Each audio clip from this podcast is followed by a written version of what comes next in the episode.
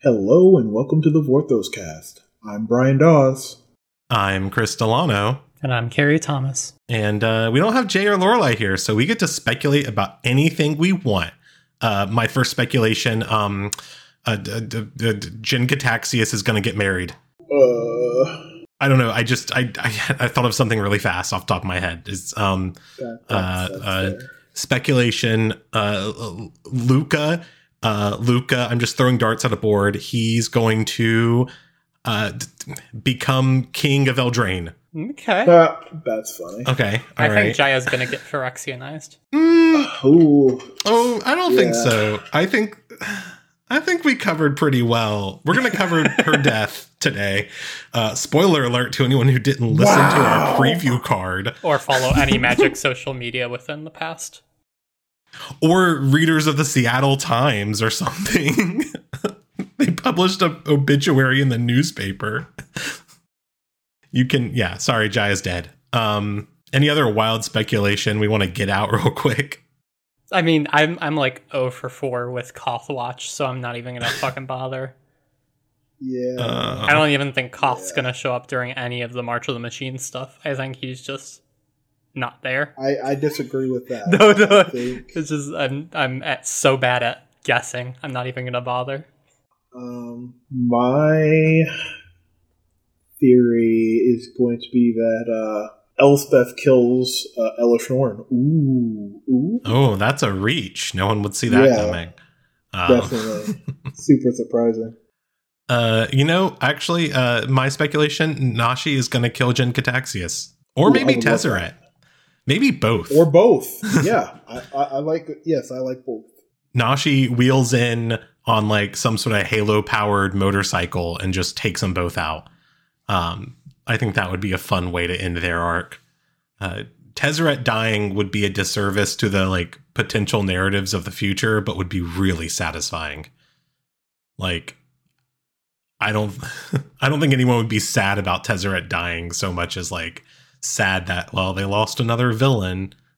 I think Elesh Norn is on the brink of death and defeat um, when Karn steps in and convinces Jace to create a facade that makes it look like Elesh Norn has died while they secretly shuttle Elesh Norn away to a prison plane because Magic's too desperate to kill off any single one of its villains. Uh, I only think that's okay if we get the preview card showing her in the prison realm. Okay. I think that's doable. Uh, but anyways, we have a podcast to record.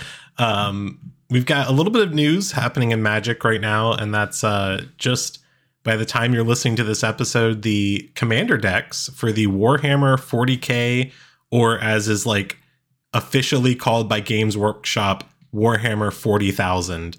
Uh, I think they're pretty insistent on the thousand there. Um, those commander decks will be completely previewed by the time this episode is up. Uh, they're pretty cool. I was not They expecting look to so good. right. I was not expecting to be that into them, but like I am suddenly really interested in Warhammer lore, uh, specifically the aesthetics of the Necrons. I think they look really cool.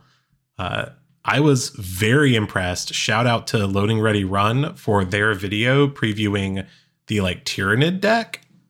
Or no, Chaos deck. They have the Chaos deck. And uh they did this incredible like 2 hour long video where like Ben and Cameron just talk for the forever about Warhammer lore and every single card gets like a really good discussion. Uh, really loved that. I did not expect to watch a two hour long video about a deck reveal, and I watched all two hours of it. I'm gonna have to check that out because I, I have not had a chance to watch that yet. Uh, highly recommend it. If you want to watch something for two hours, it kept my attention the entire time. So, like, big shout out to Loading Ready Run. Uh, great video. Loved it a lot. Um, still think I'm only going to get the Necron deck because they look really cool with this like border for Universes Beyond. Um, they're like, they're like, I don't know, like weird space necromancer skeleton things, and they're all like artifact creatures. Uh, and so the, like the border looks really cool on them. But anyways, yeah, that's coming out. Uh, wrote uh, a little joke here. Warhammer Masters, am I right? Uh, I don't think it's that good. Uh, Wow. no, no, we go for the Masters jokes. We're we're the only fans of the Masters jokes at this point. Uh, but uh, there's not really a lot else going on in Magic. Uh, Unfinity previews are starting soon. I don't know when they start, but they're soon. Um, I think it's next week, but not sure. Oh, if it's next week, then I've got to get started on something. Something Oh, no. dastardly. I'm sure. oh Can't wait to see it. God, I'll what give you a hint. It requires sticker paper. Does it require beans? uh, no. I, I need to return to my food roots, though. uh, Lord, um, it's gonna be a mess regardless. Uh, but uh, other than that, yeah, not a lot going on in Magic. Um, trying to think if there's anything we need to plug for for our co-hosts who aren't here. Jay's got a book, but that's coming out in like forever. We've talked about that. Uh, Lorelai is just doing arena stuff. We already talked about that. So good luck to both of them. Uh, but this week, we're here to talk about the final two episodes of the main story of Dominaria United, uh, written by Langley Hyde. We covered the first three episodes already. It's we're at the climax. It's all coming together. Uh, people die. Some people reveal themselves to be secret snakes, uh, sleeper agents. So uh, buckle up, buckos. Let's go. Do you mind if I Uh, start with episode four? Please do. Perfect. So, episode four A Brutal Blow. Uh, Jaya, Jodah, Teferi, and Karn join the crew of the Weatherlight and decide that it's time to split up and gather forces to f- defend against the Phyrexian invasion. Jodah, this story branches off quite a bit. Um, Jodah heads off to Yavimaya and meets with Meria, a leader of the elves who lives in these ruins and is fascinated with artifice. She refuses to help the coalition, claiming the elves are safer in the woods. Um, separate from that, Jaya goes off with Raff to meet with Danitha um, and the Benalians in the Red Iron Mountains. She meets up with Ajani who smiles a toothy. He smiles his Leonin grin. Let's be honest. No, no, no. Specifically, toothy grin. he shows his teeth. This is Toothy important for the future. Foreshadowing. I still think it's funny that they had to rehab that specific meme line into a story. He smiles a toothy grin and explains that he lost Aron after the abduction uh, earlier in this story. Uh, Danitha won't help the coalition until Aron has been rescued because father, and uh, he is known to be in a nearby cave. Um, Teferi and Karn are off to the mana rig, where Teferi meets with the goblins, Ghitu Viashino and dragons. Um, the dragons, basically, nobody wants to help them except for the goblins because the goblins want to have rights to say that they're first in any future negotiations with any other of the Shiv cultures. So the It's a dragons. shame Jay isn't here. yeah. So the dragons led by Darigaaz have not decided if they will help the Viashino and Ghitu um, await the dragon's decision and we'll follow based off that. Yeah, the um the like there's like a little Shivan council now, which I thought was like a neat thing. Uh Shiv is not just like ruled by like the biggest, strongest thing, whatever's there. You've got the goblins, the Ghitu, the Viashino, and the dragons uh kind of all like meet at like a little council table and make decisions about Shiv, which is uh delightful, I think. I mean, when you think about it, if they're if it's only based on the strongest, it's always going to be the dragons, right? So yeah, and that's like what's happening here is that the dragons have not made up their decision. So the Viashino and the Ghitu are also not making up their decision yet until the dragons do. Uh, but the goblins are goblins and they're just like, sure, whatever. We'll fight. Who cares? Do you know what I found curious? Teferi did not ask them if they had any crystals.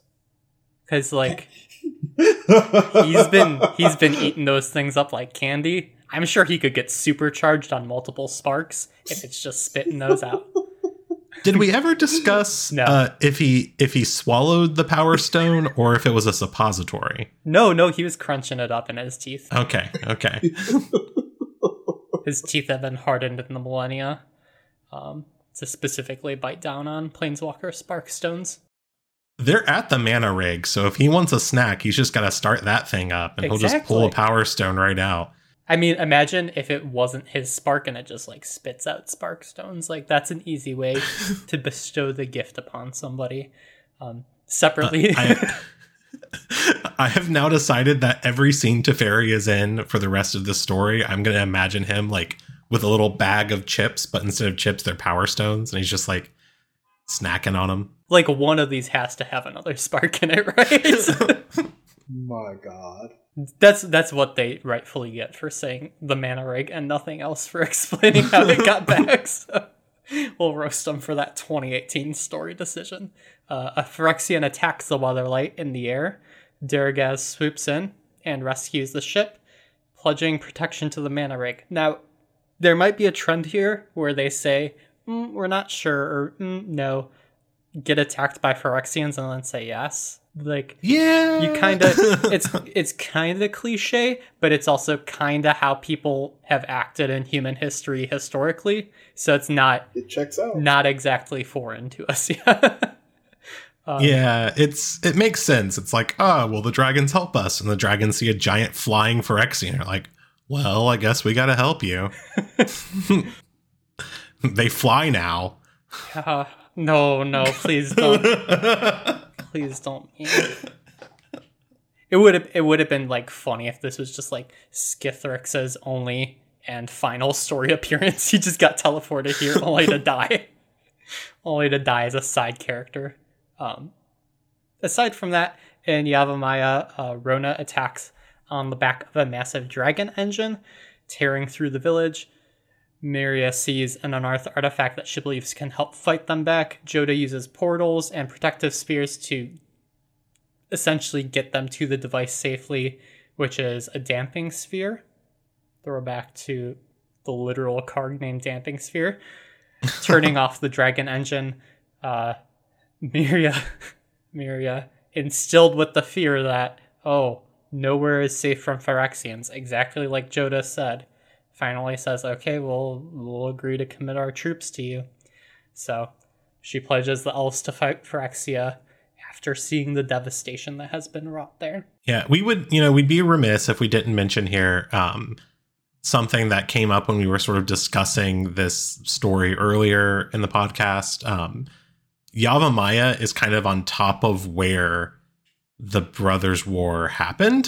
so, like, there's a ton of like old Urza and Mishra artifacts just kind of underground and around Yavimaya. So, uh, yeah, she she finds a damping sphere and like you would think like what's that doing here and it's just trash that they left behind at some point. Yeah. And I'm I'm half expecting that the Brothers War story will have direct seeds that will be like, oh, when they were fighting in Yavimaya, and then they activated a damping sphere and it killed this dragon engine. Or like it disabled it and it happened to lay there until she picked it up in this story. Like you know that's going to happen with the Dominaria card art. So figure they'll do something for this story, I'm guessing. But regardless, in the mountains, a failed attack on the Phyrexians hiding in the caves leads to a massive reveal. Ertai's back. Woohoo. This is when you all clap hmm. Because you're so happy. Ooh. Ertai Ertai walks out to nothing and he goes, "Please clap." oh, Ertai is just Jeb Bush. We'll we'll wait Uh. until the end of the story to fully explore how riveting the Ertai reveal is and how it inspires a new generation of hope in the story in resurrecting dead characters.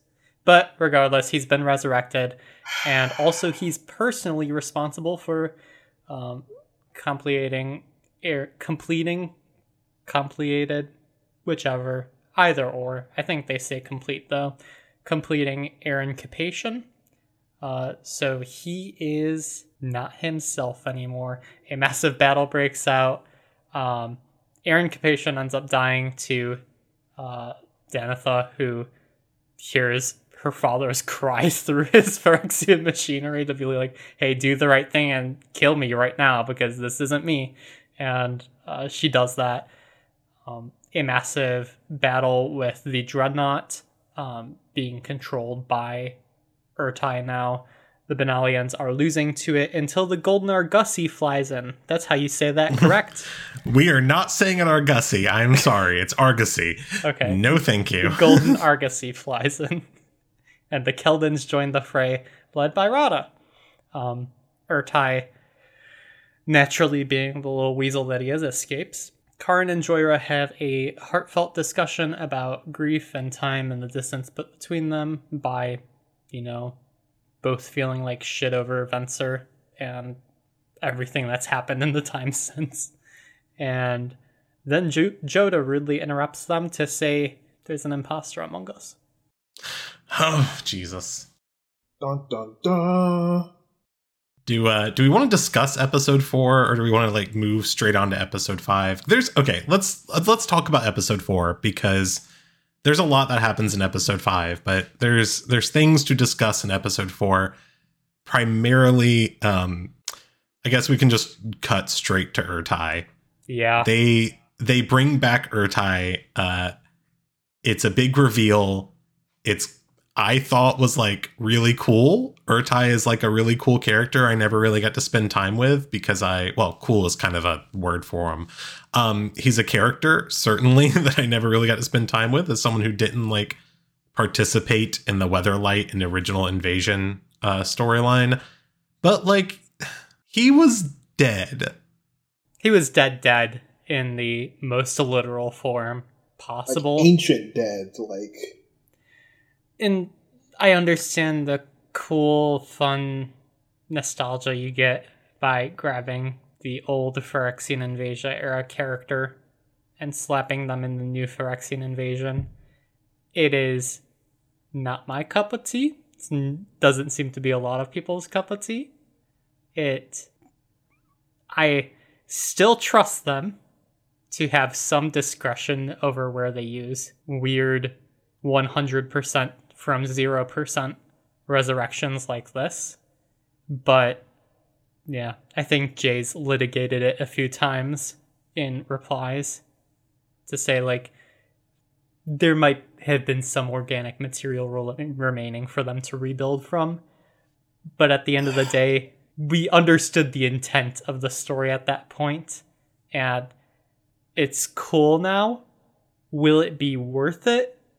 I'm genuinely not convinced. Like, was it worth it for the shock value of Jaya being like, hey, that's fucking Ertai? Like, I know this dude. He's a real piece of shit. Kind of. But, like, if that's going to be his only purpose here, unless he has some ancient knowledge that isn't necess- like necessitates him being there, it feels nonsensical resurrection. And based on what we know by the end of the Dominaria United story, they pretty much have everything going for them. They have interplanar portals via Tezzeret. They have other things in the works.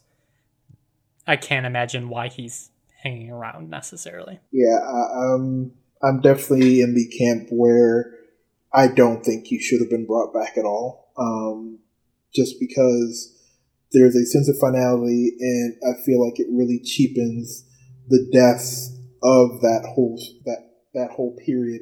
Like it's not like he died a couple hundred years ago and his body was remained intact.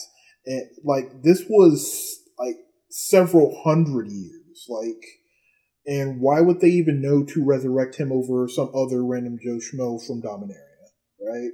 And it's not like he he died on New on on Mirrodin or somewhere else. Like he died in on Dominaria effectively after the Rathi overlay. Like it, it's it, it doesn't make sense to me why Ertai like other than just a name drop. Yes. So I, I I've I've never like Like obviously there's this- some like organizational knowledge that is retained through the Phyrexian oil for them to remember Dominaria as their first first attempt at invasion, I guess. And Sheoldred teases at that at multiple points in this story. But like Ertai though, okay, I I'm gonna play. So so I have two two feelings about Ertai. One, I think in the greater sense of the narrative, uh, bringing back long dead characters who are like killed killed is a really dangerous precedence to set. Um, even if you can explain it very easily, even if you're like, well, there's genetic material. Sheoldred is like a master of that. That's kind of her whole thing. I get that, but it's also like it immediately started discussions about Venser again, and I was like, God, no. Um, but the the other side of the coin is I will play a little bit of devil's advocate here uh, and say that I can see why Ertai, from not just like a nostalgia point of view, but also from a narrative point of view. So so hear me out. Um, Ertai is one of the only people who knew Karn who could be Phyrexianized. I mean, like there's like Tez or like Teferi. When I say know Karn, I don't just mean like have been his friend for a while, like you know, uh, like Ajani was, or like Tamiyo. I mean, like Ertai was there at his construction. Ertai is familiar, or maybe not his like immediate construction, but he was there when he was still young. Ertai knows him well from all that time. He knew how to stop Karn. And so it makes sense if Sheoldred's goal here on Dominaria is to remove the Sylex from play and remove Karn from play to search for someone on the plane who would have that sort of knowledge. And it's easier, I guess, if you're Sheoldred, to bring back Ertai than it is to like kidnap and complete Jhoira or Teferi. And so, like, maybe, and I think that kind of plays out in the next episode when Ertai and Karn meet. You do get that feeling of like, ah, Ertai is here for Karn. He's the one who knows how to stop Karn. He's the one who knows how to like control that aspect of this. Uh, also, Ertai knows the weather light, which comes up in the next episode. So, like, I get from like a point of view of a strat- strategical purpose why Sheoldred might go, "Hey, let's find Ertai. Um, he's Phyrexianized already. We don't really have to do a lot of work here. We just have to bring him back." Um, but at the same time, I'm like, if I hear another person saying, "Well, when Venser shows up in Phyrexia," Jesus. I guess my my biggest counter to that is that if they really want to go that route, like I'm I'm thinking they should have gone with Squee. He's already been partial. He's been exposed to fire Phyrexian magic. Like it, it, it's they want to mess around with that kind of thing, or they could have found the corpse of Greven il-Vec, or like I think Crovax would have been fun. Yeah, or yeah, Crovax was a, good- a good choice too. It's just like uh, We know we know Crovax is is dead dead as well, but he was he wasn't like reduced to a pile of ash, was he? not to my knowledge, and I know Greven was killed by Tahngarth, and his corpse was just Mhm. discarded. So it was just like, Yeah, I yeah, so like I think from like a narrative point of view, you can make an argument Ertai is a, a like makes sense, but also like there's other options if you need that character in the story. Um I don't know. I liked Ertai because they made him and he looks really cool. Yeah, Uh he looks really the art's great. I think it. it's executed well. I think it's just both a very slippery slope and not necessarily something I saw as like mission critical. But again, like yeah, I I will continue to place mistrust in in their discretion towards it.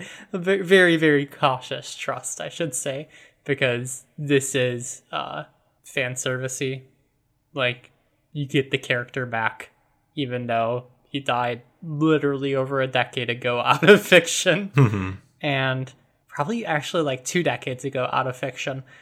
But yeah, like seeing the Venser shit pop up, like I think that would legitimately be a lot of people's last straw if they brought Venser back because there's just no purpose to it. if they if they do anything with Venser, he needs to just be an inanimate corpse that they've like rigged up on like strings because no, they just just leave it where it is. Don't even bother with that because that, that that would just piss me off. I'm just saying, like, I don't. I mean, anything that Phyrexians do is going to piss you off, Brian. Um, but I mean, like, I don't want them to like bring Venser back in terms of like either as a completed Phyrexian or as like a resurrected person. I think Venser needs to stay dead. But if they want to like put his corpse on the wall for Karn to stare at, then like, sure, that's like a Phyrexian thing to do. But uh, yeah, That's my thought there. Um, if they bring back Venser, that's just why. Just don't do it. It it's been executed well in other media, like Mhm. the Magic Legends game did Leshrac, and the Boom Comics have done spoilers for Boom Comics, but Jace, Jace is back-ish despite having Yeah. the- like for comic book level of resurrection. Mhm. Sure, that's perfectly fine, but um, But again, all of those, those like the, the Jace thing isn't century, multiple centuries of being dead before Oh, yeah. being brought back. yeah, this this one strictly feels like a comic book return Mhm. for Ertai, and I think that's why it vibes people the wrong way. I mean, Magic's story has long been um, following the rules and then decides that it doesn't need the rules anymore, and then tries to break the rules and then says, oh, those rules were in place for a reason, and goes back to the status quo as it was before. Because it turns out, like, you can try to improve the thing, but a lot of the institutional knowledge that has existed that seems kind of nonsensical, like no comic book deaths and resurrections, like just genuinely makes it a better organized story. So, yeah. Um, I think the only way you avoid a resurrection in Magic is if they give you a memorial. Like if they build a memorial for you, then you're dead, dead. So like we need a Venser memorial stat. Um, anyways, no, uh, I think the reason Ertai came back is because Ethan wanted him to come back. We we know you're listening, Ethan. Um, Ethan Ethan Fleischer did say that like the reason Ertai came back, uh, as opposed to any other character, is that there is a narrator in Rath and Storm who is heavily implied to be an older Ertai. And so, like, for that to be canon and for that to work, Ertai has to come back. And then maybe eventually, someday, maybe Ertai turns good again somehow, loses a pair of arms somehow, becomes normal. Uh, I guess normal is not the right word here. Unphyrexianized. Um, don't want Phyrexians to think they're not normal. yeah. That'd be a huge, huge blow to their self esteem. uh, but yeah, that's uh, I guess like the big discussion about episode four is Ertai. Um, I I liked episode four. I thought it was a really good build up to the eventual climax we were getting. Uh, but like I think we've said before, like it wasn't a lot of build up time for all of that. It was just like one episode. You have to send everyone out to go meet everyone and bring them all together. And so it was like kind of not necessarily rushed so much as it was like been nice to have had more than one episode leading up to the the big climax in episode five uh, after like a bunch of small insular stories. Um, Well, we'll get to that after episode five, the pacing, yeah. which we all love. Favorite topic here. magic story pacing. It's great. Uh well episode five uh i'm gonna go through this one because i wrote it. And also there's a thing at the end uh for you listeners out there to know we write little agendas with summaries. And my last um bullet point for episode five is there's a lot at the end and i'll just talk about it. Uh so episode five is a whisper in the wind. Uh karn and teferi are like hanging out on the mana rig discussing preparations for what they're sure is going to be a coming battle because uh, they've kind of accepted that the Phyrexians are just going to attack the mana rig at some point. They're like putting cannons on it and stuff. It's been turned into sort of this like fortress. Uh, Jhoira is building a self destruct button because like they're pretty sure that Sheoldred wants the mana rig because like imagine Sheoldred just like on top of a mana rig instead of a spider or dragon engine thing. Um, there's also this like really great scene where Teferi is like giving another apology to Karn, uh, where he says, "quote It was too easy to think of you as a thing while watching you being built," which I thought was like a really good way of saying like, yeah, I kind of messed up, and it was just because like the entire situation we were and he only wanted to think of you as a construct and so i also thought of you as a construct when you are more than that karn is a person uh then wee woo wee woo wee woo the klaxons start going off phyrexian invasions happening Uh, no time to like talk and have more heartfelt chats. Uh, they're like coming out of the sand. They're crawling up the walls. The cannons aren't quite ready yet. Uh, it's bad. Uh, evil Weatherlight shows up, which we'll talk about like next week or something. Um, it's uh, the Weatherlight shows up and it's evil. It's been completed, everyone. Uh, that happens off screen of the main story in a side story. Um, which, you know, is a good way of doing things, I guess. Um, Ertai, who we just talked about at length, shows up and he's like, Hey, I'm the captain of the Weatherlight now. Screw you, Karn, and screw you, all the people who were also on the Weatherlight with me. Uh, you left me behind, but guess what? Now I'm in charge. Uh, Ertai then uh, gives this comment that I noticed like kind of mirrors Teferi's, where he says, um, talking about Sheoldred, he says, uh, She may think you're special, Karn, Ertai, Ertai said, but I know the truth. Anything that has been built can be disassembled. So while Teferi is saying, Hey, I watched you get built, and I kind of didn't realize that, you know, that didn't mean you were just a thing, Ertai's like, Hey, I watched, you know, I know that you were just built. You're just a thing. I can take you apart. Um, and so Ertai uses some magic and like freezes Karn in place, uh, kind of bypassing Karn's defenses, which is why I think Ertai was important here, because if anyone knows about Karn as a you know construct, it would be someone who spent that much time with him at the Tolarian Academy. Uh, so Ertai freezes him. He like physically crushes him a little bit, uh, as well as mentally. Uh, Karn thinks he's gonna die, and so he uses like the last bit of his strength to create like this titanium case around the Sylex from a distance, which is like cool, cool magic stuff. Uh, then suddenly the golden Argosy flies in uh, I flies being it doesn't a have very flying, important you piece of shit. yeah, I've played the card the doesn't have card. flying. It, yeah, it should. It. It the card doesn't have flying. If you get a copy of this card and like sealed or whatever or draft, and you're like, oh, yeah, like this really cool vehicle. It looks like it has flying. If you read the story, you think it should have flying. It doesn't have flying. So be careful. Uh, the card doesn't have flying, but the actual boat can fly. Uh, it flies in, it drops off all those Benalians and Keldons from earlier, from the previous story. Uh, they are really good warriors. They start fighting back Phyrexians. And then, of course, the very good and kind Ajani uh, saves Karn because Ajani is a good guy and he saves his friend. Um, this is not foreshadowing. Uh, Jaya joins them on deck. You know, she comes out of uh, the workshop where she was, uh, and Sheoldred shows up and is like, "Hey, I'm on a dragon engine now. Aren't I cool?" Uh, which, granted, is very cool. Sheoldred is very cool, guys. Um, that is my opinion. My official hot take is that Sheoldred is cool. You're, you're, you're entitled to your wrong opinions. I just think it's cool that she's on a dragon engine.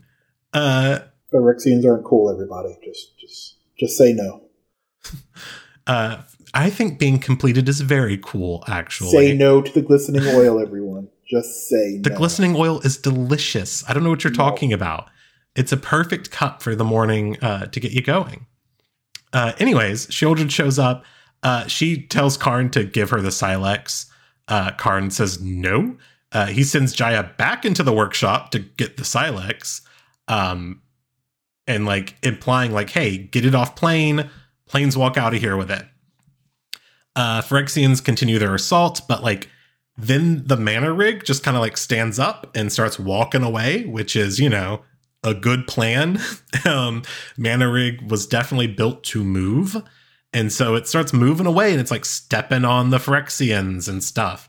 Uh, Jodah and Meria arrive then on some Kavu uh, alongside all the other elves of Yavimaya. They turn the battle, they beat back the Phyrexians, they secure the mana rig. Jaya comes out of the workshop and she's like, Hey, I got the Sylex, but this thing is so heavy, I cannot planeswalk with it. Um, because Karn put all of that like titanium and stuff around it. So Karn's like, Oh, well, you know, let me take the protections off of the Sylex while we're safe and there's no Phyrexians up here because there are no Phyrexians on the deck of the mana rig. Uh, so he removes all of the protections that he put on the Sylex so that Jaya can grab it and planes walk out. Uh, and then Ajani kills Jaya. uh, this is the reveal.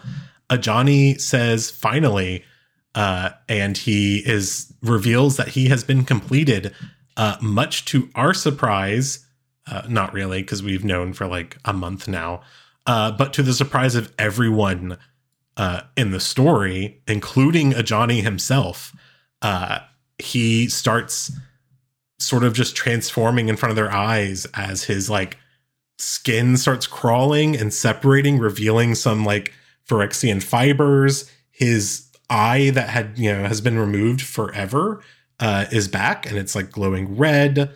Uh, he basically slashes at Jaya. He takes the Sylex from her and crushes it, uh, destroying the Sylex, which is, you know, not what we thought was going to happen. Uh, he is just, he's evil now. Uh, he slashes his axe into Karn, just like completely disabling him. Uh, Sheoldred stops the mana rig with her giant dragon engine body. Um, the scene is really good. Like, the way this is all written is really well done. I'm kind of just summarizing it really quickly. Uh, but everything is lost. It's just it's bad. Um, everything that they thought they were winning turns around on them in a moment, and they are now about to lose everything. Uh, except Jhoira presses the self destruct button. She says, "No, this isn't happening." Uh, Jodah portals everyone away.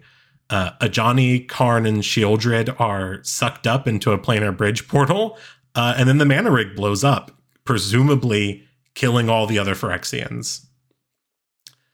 Uh, that brings us to kind of the epilogue of the story. Um, Jaya is dead. Uh, Jodah is distraught. Teferi is distraught. Jhoira is distraught. They are all incredibly just sort of shocked by what just happened. Um, Teferi starts trying to take care of Jodah, who is collecting a, a lock of Jaya's white hair. Um, it's Jodah is of everyone the most hurt by this moment because Jaya was his best friend for well, I don't think they would have ever called each other best friends, but they are they have been friends for literally thousands of years. Uh, and they still didn't have enough time together. Um, Teferi is mourning for her as someone he's known also for a very long time. Uh, Jhoira sort of spurs them to action. Is like, hey, we've got to do something. Sheoldred just took Karn and Ajani. Um, they don't have the Sylex, so they don't know what to do. And Teferi's kind of at a loss. Um, he decides that they're going to build Jaya a memorial, and that's how we know Jaya's never coming back because she gets a memorial. That's the rules. Gideon got a memorial. Jaya got a memorial. They're not coming back. Ertai was on the mana rig, right? Uh, Ertai was. No, I think he got he, planeswalk or he got planar portaled with what you call it. I think he actually gets knocked off earlier in the story. Boo. Um, and I think the implication is that he escapes. Boo. Um, so he, yeah, I don't think Ertai's gone. Um, so they uh, they build a memorial for Jaya. It's really cool. It's got some white pyramids around an ever burning flame. That if you like look at it at the right angle and the winds hit it correctly, it looks like a a woman turning away to hide her smirk, her pale hair streaming into nothingness. So, uh, very pretty.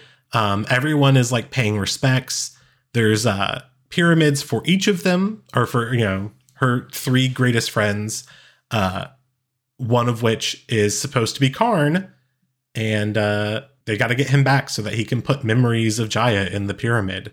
Um, so it's like uh, it's really cute. There's like a pyramid for Teferi. There's a pyramid for uh, Jodah, and there will be one for Karn. Um, but then Teferi uh, meets up with Saheeli, who is here, and uh, he tells her that he's ready for something. And he walks in through this like tower that I think is like supposed to be like an Urza tower. It's, kind of it's an unclear. Urza's tower. It is of the Urza's type line. um, yeah, so Teferi goes into this tower and they climb up to the top. Uh, and turns out there is a um, device up there that has been built by Saheeli that will uh, make it more powerful. His powers more powerful, which will make Teferi able to do more with his magic. Uh, they Jaya in her last moments not only took the Sylex, but had also hidden Karn's notes about the Sylex in her outfit, which means that after she was dead and they found her body, they were able to go, hey, Jaya took all of the notes he had. We know so much about how to recreate the Sylex, but we don't know how to make it work. So Teferi is going to go back in time and he's going to figure out how the Sylex works by going back to the last time it was used. That's right. We're going back to the Armada comics. We're going back to Ravidel and the uh, Minorad. And uh, I don't remember the rest of these people.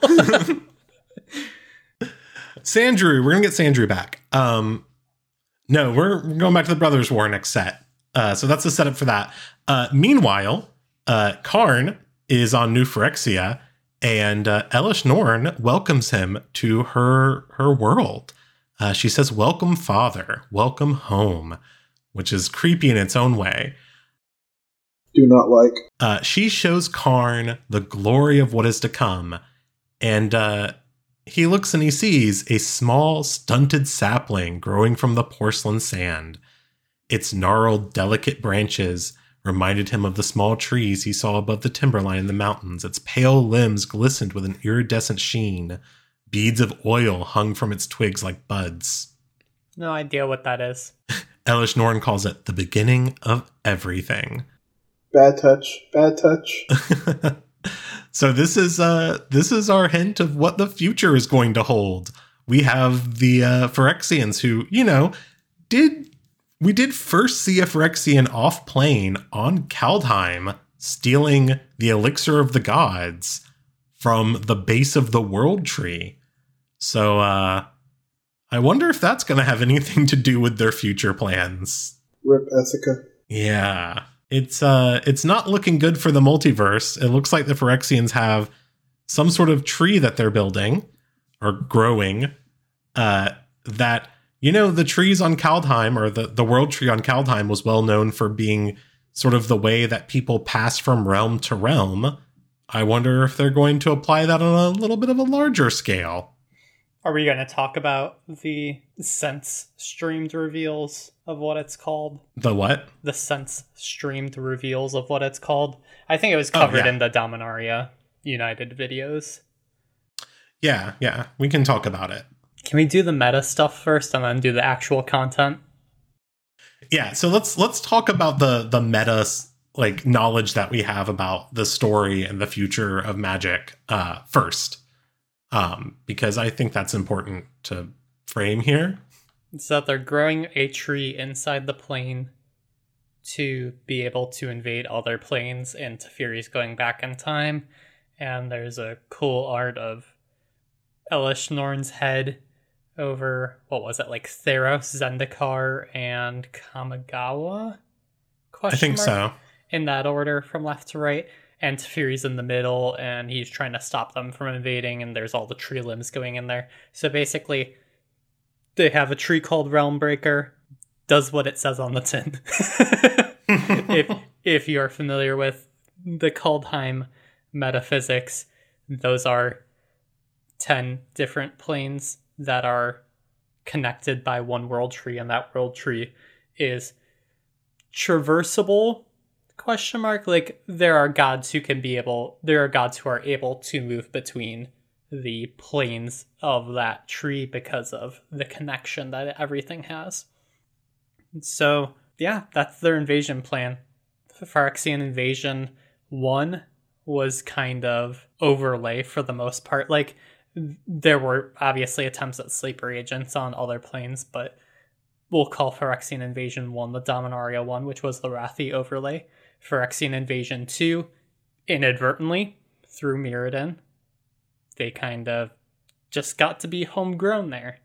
And now we're seeing Phyrexian Invasion 3 take an entirely different approach, which is proactively seeking things that don't require a whole fucking new plane like Rath and allow them to, I'm assuming, move troops more easily than having to have Tezzeret the Seeker shuttle you everywhere because you're because you are kind of metal, kind of flesh, and need to recoup time on any plane that you arrive on.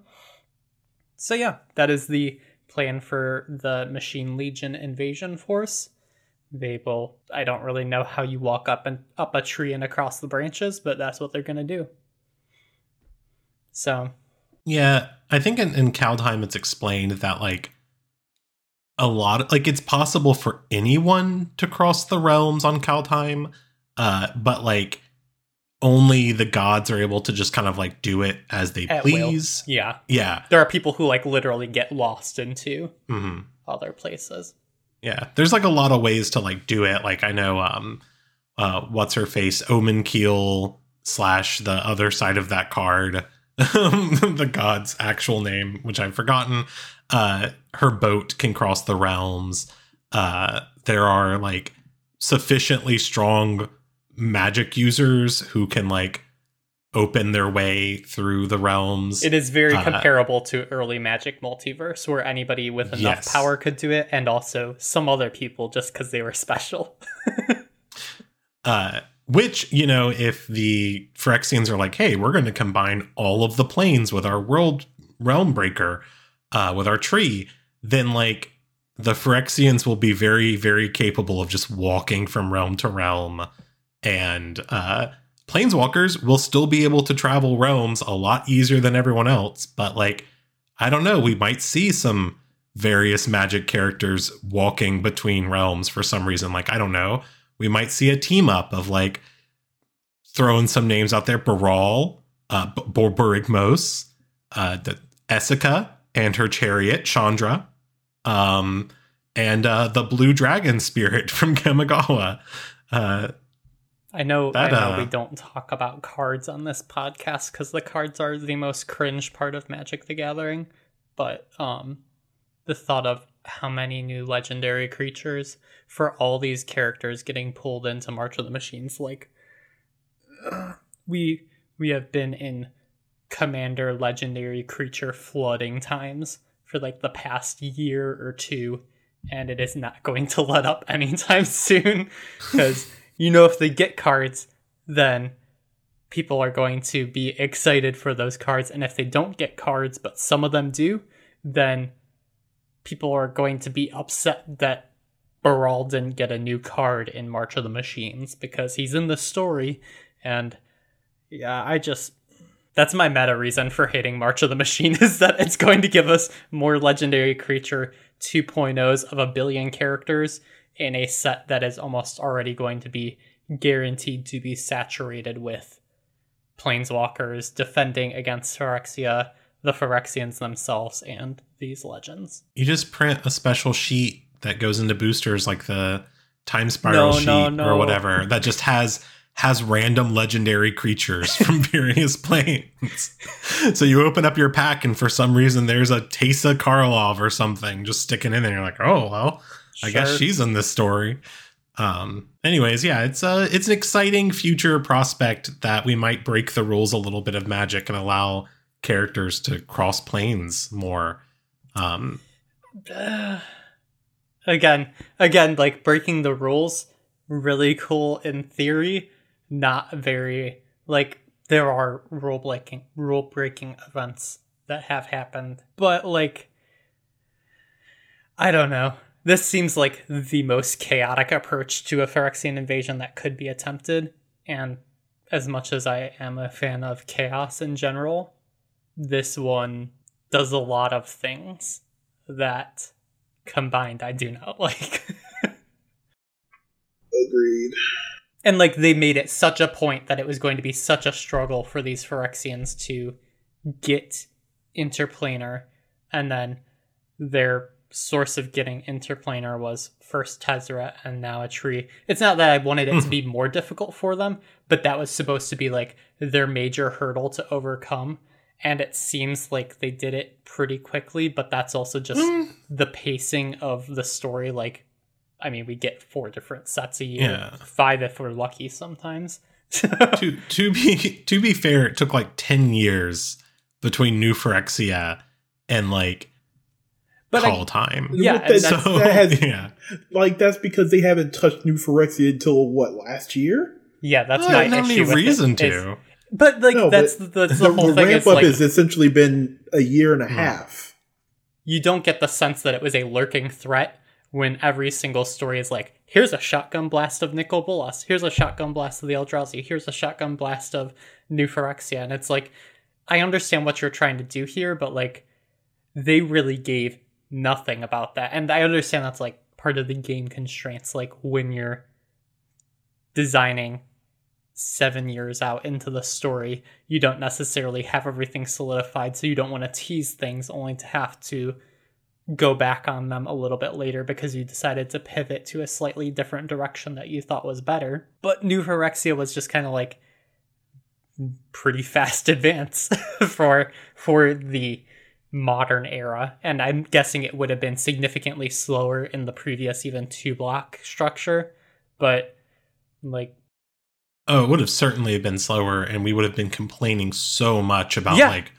there's no like, how- happy how there's there's absolutely taking. no happy medium here Yeah. but yeah i guess my my main point of that was that it seems like a very very easy advance and i don't know maybe it's just maybe it's just how the story is being told now just feels completely at such a significantly Mm. faster pace both at like the micro level of releasing five stories in essentially five weekdays allotted to it and the set structure and the fact that they need to switch their focus so frequently between like we're going for more of the Spark, now we're doing these standalone stories, now we're doing the new Phyrexia arc. So Yeah, I think uh I think part of the the issue is that they did set up some of the Phyrexia stuff a while back in the sense of like they put the planar bridge in Tezzeret who we already knew had a connection. And so it's like, oh, hey, the you know, they made it clear like, oh, the planar bridge can be used to transport inorganic material. Uh let's see what that happens and like there there was some like setup Oh yeah, but at yeah. the same time it was like it was kind of slow moving. And also to be fair we have a year left of the story. Hmm like this time next year we're going to be discussing aftermath. Or i guess we would have already discussed it a little bit but like similar time periods we're going to be discussing aftermath. Um so it's like we've got a lot left. We took a little while. I think that um i have trust this time that the story's going to be good. Uh i hope we get something more from it than just five short story episodes on the website for Brothers War, five stories for New Phyrexia, then like five stories for March of the Machine. Like I hope we get like I don't want to say a novel or anything, but I hope we get something more than that like simple structure Mm. to really Im- like hammer home the impact of the story. Um maybe it's like 6 or 7, maybe they spread it out over a longer period of time. Maybe they do something with it. I don't know. I I feel like they legitimately burned that bridge. Like whatever trust was put into them that they could be flexible with a story, like they are down to the bare minimum of what is allowed and that is five main stories, five side stories. You can maybe sacrifice one side story to make it a sub main story. But like yeah, and at the end of the day, I don't see that structure working for March of the Machines. Again, you have a Mhm. set that is going to be so fucking chaotic with multiple factions and literal planes. And I mean, I, I legitimately feel bad for the writers, like as I felt bad for Greg Weisman at the time. When you get unloaded with like that big of a responsibility, there's going to be no clean way to satisfy everyone. And also, like you're not going to have time to characterize everybody. You're going to get flamed for mischaracterizing somebody because they legitimately didn't matter to the story but they did need to pipe up so that people knew they existed as a cameo. Yeah. Yeah, I I guess like baseless speculation. I hope at the end of uh Phyrexian Phyrexia All Will Be One, um, which is after Brothers War, I hope at the end of that story they make it clear like what's happening in March of the Machine. Like give us Realm Breaker, give us people traveling the multiverse, like not in the card set, but in the story. Just like, ah, at the end of that, we know what's happening. And then instead of like waiting for the week leading up to the previews starting for March of the Machine to give us five story episodes, like every week, give us an episode of like a character somewhere on one plane dealing with this. Grab those authors who want to write magic story. Like, give me an episode with Seanan McGuire writing Tyvar Kell who's on Zendikar for whatever reason, running into Phyrexians, and what he does when he realizes what's happening. Or, and like, it doesn't have to be attached to like the main plot that we're going to get in March of the Machine, but it can just be like, hey, here's a story that's sort of giving you some more texture, some more like feeling to the world that we're building up to. Uh, so that when March of the Machine comes out, when we get our five episode main story, we are satisfied by it. And we're not left there sitting there going, what about these characters? How are they responding over here? What's going on over here? And, you know, we also aren't getting like a novel with 11 to 13 point of view characters. Because Jesus Christ. Here's here's my question to get us off of the Mhm. more of the spark hell comparisons. Did either of you think that Teferi would go back in time for Brothers War? Or that any character would go back in time to Brothers War? No. I I genuinely did not expect it. I really thought they weren't going to do that. And, And so I don't think they really telegraphed it well. Like, not that I think they should have like teased it in other stories or anything, but like it's never been a public vow that he has made to never mess with time. It was always kind of Mhm. like people arguing over his card mechanics, being like, "Oh, he sent them back in time or made it so that they were never born." I know that's a big contentious one. It is interesting. Like I think I think it's I think it's spicy in the silly way and not in the Ertai way. Like not that I love time travel stories. I genuinely do not enjoy them, but at the same time like I think this was the correct way to set up like this is the desperate attempt to go back in time and I'm assuming he's not going to intervene in anything or like there won't be butterfly effects through the timeline, you know. Yeah, that's that's my hope for for him going back in time is that they don't like do the butterfly effect thing or they don't do the like Teferi changed this thing in the past and now when he comes back to the present everything is, you know, altered. I hope they just stick to like he's here as an observer and everything he's done in the past has already happened because that's how time works. So know, I didn't see it coming. I thought it was like I genuinely, when they first announced Brothers War, people were like, "Oh, you're going go back in time to the Brothers War," and everyone was like, "No, no, we wouldn't do that. This is a flashback set. This is just looking at the past." And then it, they revealed it, and I was like, "Oh, so like you are going back in time," and I genuinely believed you that you weren't going to do it. so I don't know. I think it's cool. Yeah, it's cool. It's I, I'm not I'm not a huge fan of time travel stories, but we'll see what happens. If they change things, I'll be super salty about it, but I'll deal with it as it as we as we see it. I guess. Teferi goes back in time to the Brothers' War and uh, he gets it on with Kayla bin-Kroog, and then it turns out that Jodah is actually his ancestor. Oh my god. This is bad. uh, no, they just they actually don't reveal it, and they just leave it up to like discussions about like who is the father of uh of uh, Urza's son. The Is it longest thread in Urza, forum Mishra, or. Teferi? Locked at four thousand comments. um, add more add more questions into the mix of who uh who is that kid's father um anyways i guess uh we've sort of talked at length about all the stories. We're kind of running up on time here. Uh do we want to just like go to final thoughts or do we have like pressing things we want to say about the Dominaria United story? Um, I'm good with final thoughts. Chris, I think you had a Twitter thread that kind of encapsulated, or Twitter reply thread to somebody at the time that these stories released that encapsulated my feelings about how everything is released, um, especially for the main story. So, I'm yeah, I think that was to to Kelly Digges actually, if go. I remember correctly. Uh, so if people want to go dig through my Twitter replies to find me talking to Kelly Digges about Magic Story, uh, feel free. Good luck. that's basically what I agreed with.